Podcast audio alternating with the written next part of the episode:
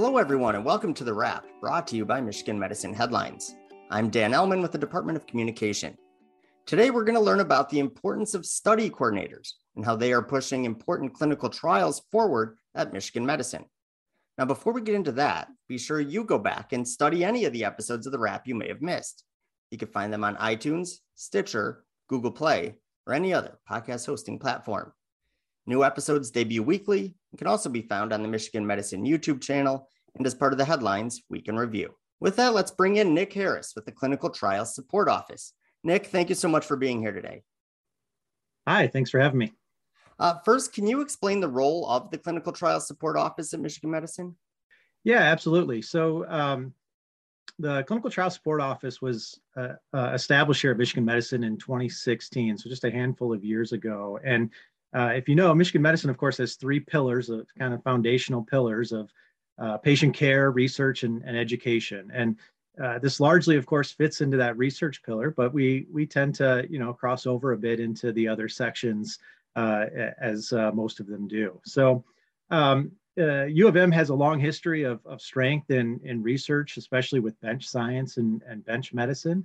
And in this case, we thought, hey, we need to invest further into the human subject side of clinical research. So the, the CTSO was established and uh, with that focus of, of human subjects research. And, and one of those goals in, in establishing this was to really strengthen the workforce that uh, implements human subjects clinical research. And that workforce is often uh, known as clinical research coordinators.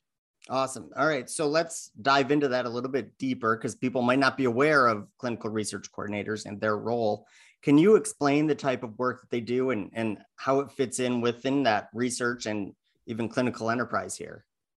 Yeah, absolutely. So um, a, a, clinical research coordinator is is often working um, at the bedside or directly with patients and participants. So this is not someone that, that is typically working in the lab, and, and that can be uh, one of the differences in, in, when you think about research and, and research in general. So um, there, there's actually competencies for, for the clinical research coordinators. These are published competencies that are really important. And uh, the, I can tell you it's, it's uh, research design, scientific concepts, uh, they need to know ethics and the safety uh, considerations for participants uh, investigational products, clinical study operations, uh, study and site management, data management is also an important part, or informatics, uh, leadership, professionalism, communication, and teamwork. So these are these are published competencies for CRCs, uh, and um, uh, the the primary goal, though, for anyone in, in clinical research is really to advance evidence-based medicine, and, and we do this through safe and, and a rigorous process of uh, scientific method. And and uh, it's really um, an exciting uh, career here at, at the University of Michigan, and it's one that uh, is new. It's newer. We didn't have this position. We didn't have these careers uh, 20 years ago. This was often uh, sort of something that a, a, a, nurse or some other clinicians did on top of uh, what they were, were already doing. So um, you would see at Michigan Medicine, these clinical research coordinators are working shoulder to shoulder in any particular unit uh, across the hospital. Uh, they, work directly with pharmacists and, and a number of other uh, partners, both internally and externally to the University of Michigan.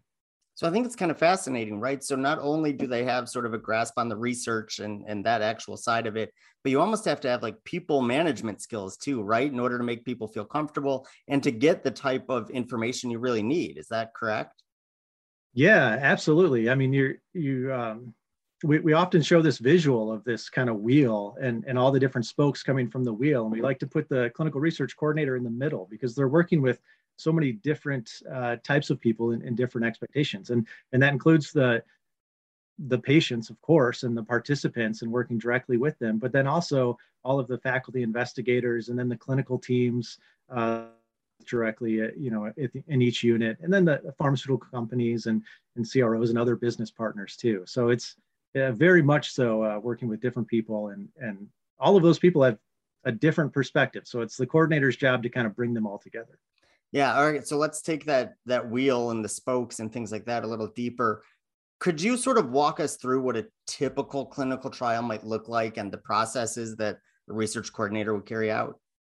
Yeah absolutely. So um, you know prior to any patient involvement that, that ever comes into place there's there's years of work that is done. And this, this might start with uh, you know, uh, scientific literature reviews and, and preclinical science that happens in that lab to, to really build up uh, the, the, research question um, and, and understanding what the knowledge gap is at that particular time. So once we get to that point, uh, there's a trial design that, that occurs and, and there's submissions into a number of different ethics boards or the institutional review board or, or uh, number the FDA, different areas that really are reviewing this from a patient safety standpoint. So lots of uh, different um, uh, minds that contribute towards this, certainly from that uh, scientific uh, result standpoint, but more so from ethical and, and patient safety considerations.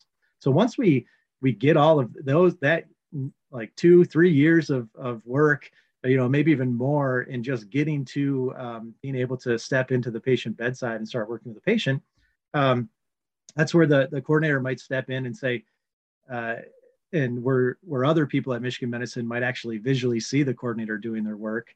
And uh, they'll come in they'll talk with patients um, and go through what's called an informed consent process to say, hey, you know, here's what we know, here's what we don't know, um, and we, would like to, to learn something out of this. So, uh, would you be willing to participate? And uh, when when families or, or patients choose to participate, uh, they're then put onto a protocol, so a predetermined uh, um, treatment plan in, in many cases to say, uh, here's what we're, we're going to do to answer this question going forward and, and to implement that protocol.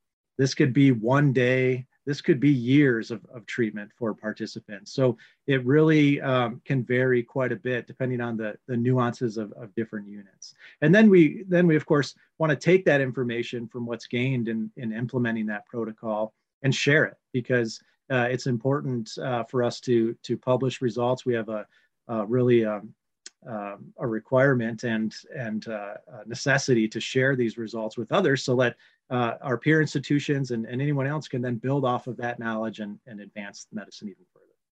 Yeah, it's a way to make an impact outside of just the, the four walls of Michigan medicine, right? Yeah, that's right. And um, it's uh, it's great to be able to partner with with others. It takes large numbers, so you can imagine that you know we see you know one or two patients with with this particular thing going on here in, in Ann Arbor and uh, but uh, statistically we need to have you know 30 or 40 of those patients. So we need to partner with different institutions across the country to, to really find those answers. Yeah that makes sense. So your team i know has been working on a career ladder for these research coordinators. Why is that so important?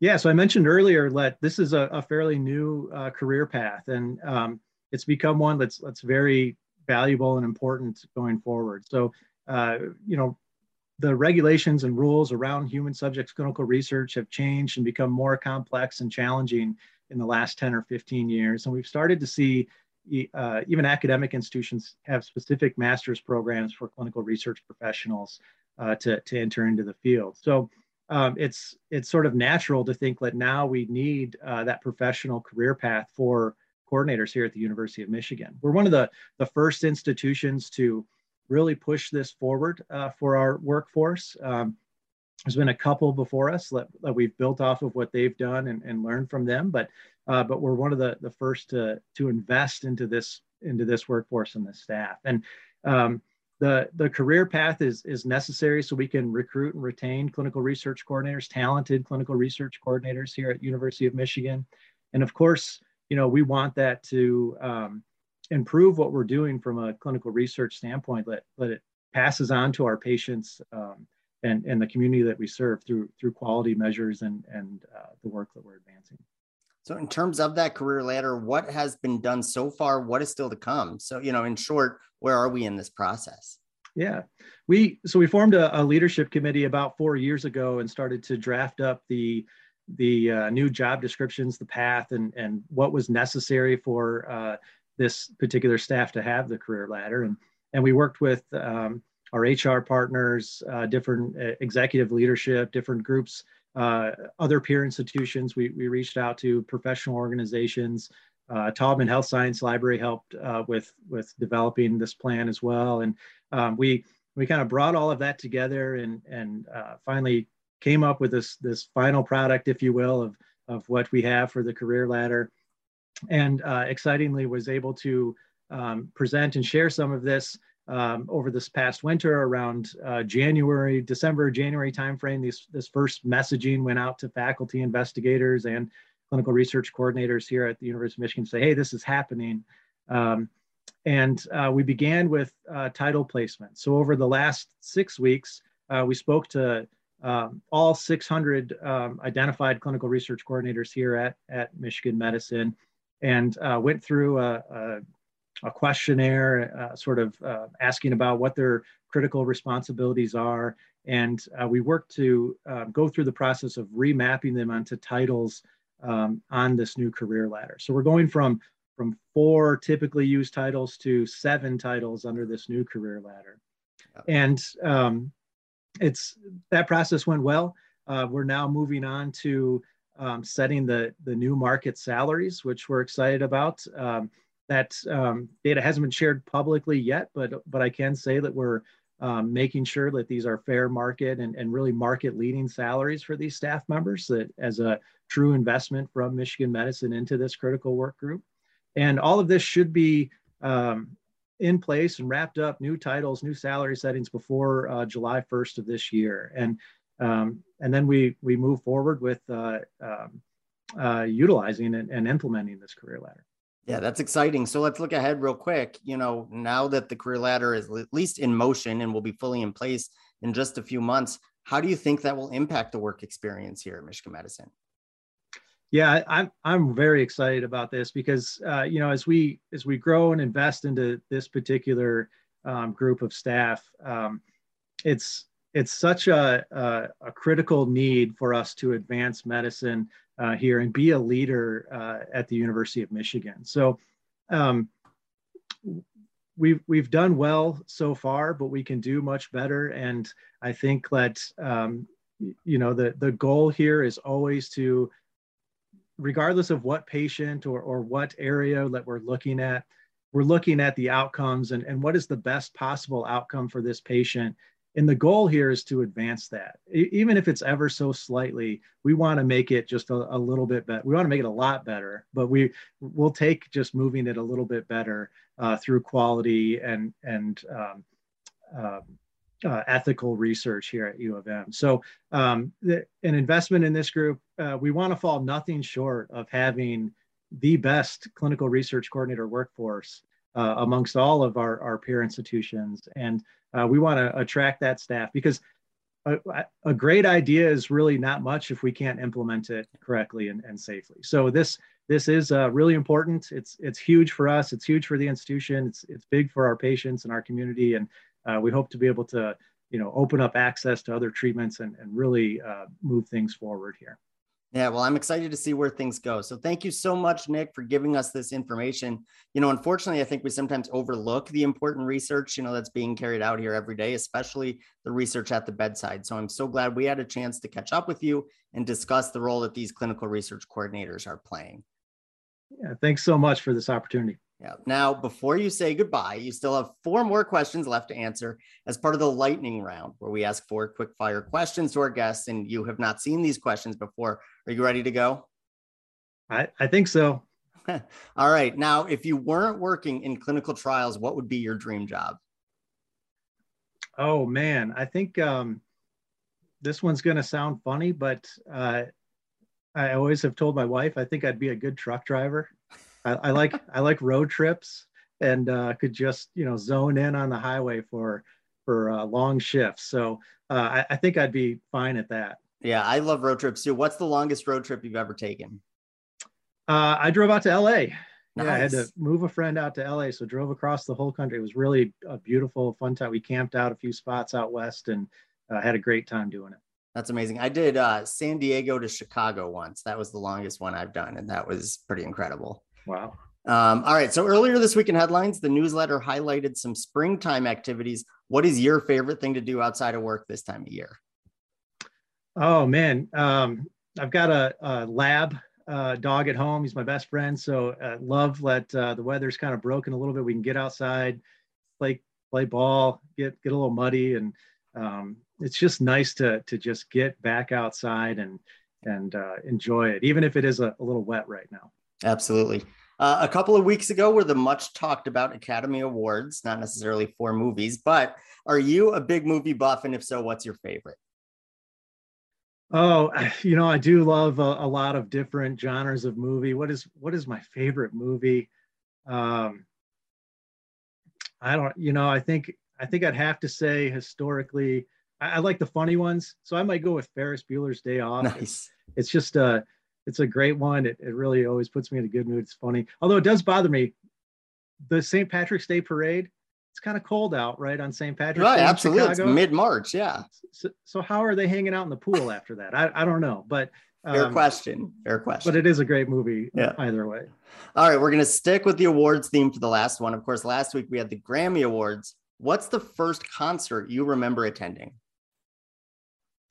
My first con I, I know this and it's kind of embarrassing, but I went to an All-4-One concert. And uh, if, if you guys don't, you probably would remember the song "I Swear" from the radio. Yes. So so that might tell you, you know, when and where this was. But yeah, that was that was my first concert, all for That's, one. That song's now going to be in my head the rest of the day. So thank you for that. Um, thank you so much, Nick, for for being a good sport, for joining us today and talking about your important work. If you want to learn even more about clinical research coordinators at Michigan Medicine, go to mmheadlines.org. That's mmheadlines.org. And while you're there, you could check out other featured stories from this past week. And this was one of our favorite weeks because the newsletter highlighted all of the discounts and perks you can receive just by showing your M card at certain businesses. From hotels in Florida to appliances in your house, you can save a bunch just by working at Michigan Medicine. So be sure to check out that story and much more at mmheadlines.org. All right, it's time for the weekly trivia contest. Last week, we asked listeners when was the first liver transplant performed at Michigan Medicine? The answer is 1985. Congratulations to Nanive Concert, who sent in the correct answer. Now for this week's question. What are the name of the two blogs that share insight and tips from Michigan medicine experts? Once again, what are the name of the two blogs that share insight and tips from Michigan medicine experts? You could find the answer in this week's featured headline stories, and once you know it, send it to headlines at med.umich.edu for the chance to win a prize. That's all the time we have for this week. Thank you so much, Nick, for joining us today. And thank you, as always, to all of our listeners and viewers for everything you do for patients, families, and each other. We'll see you next week.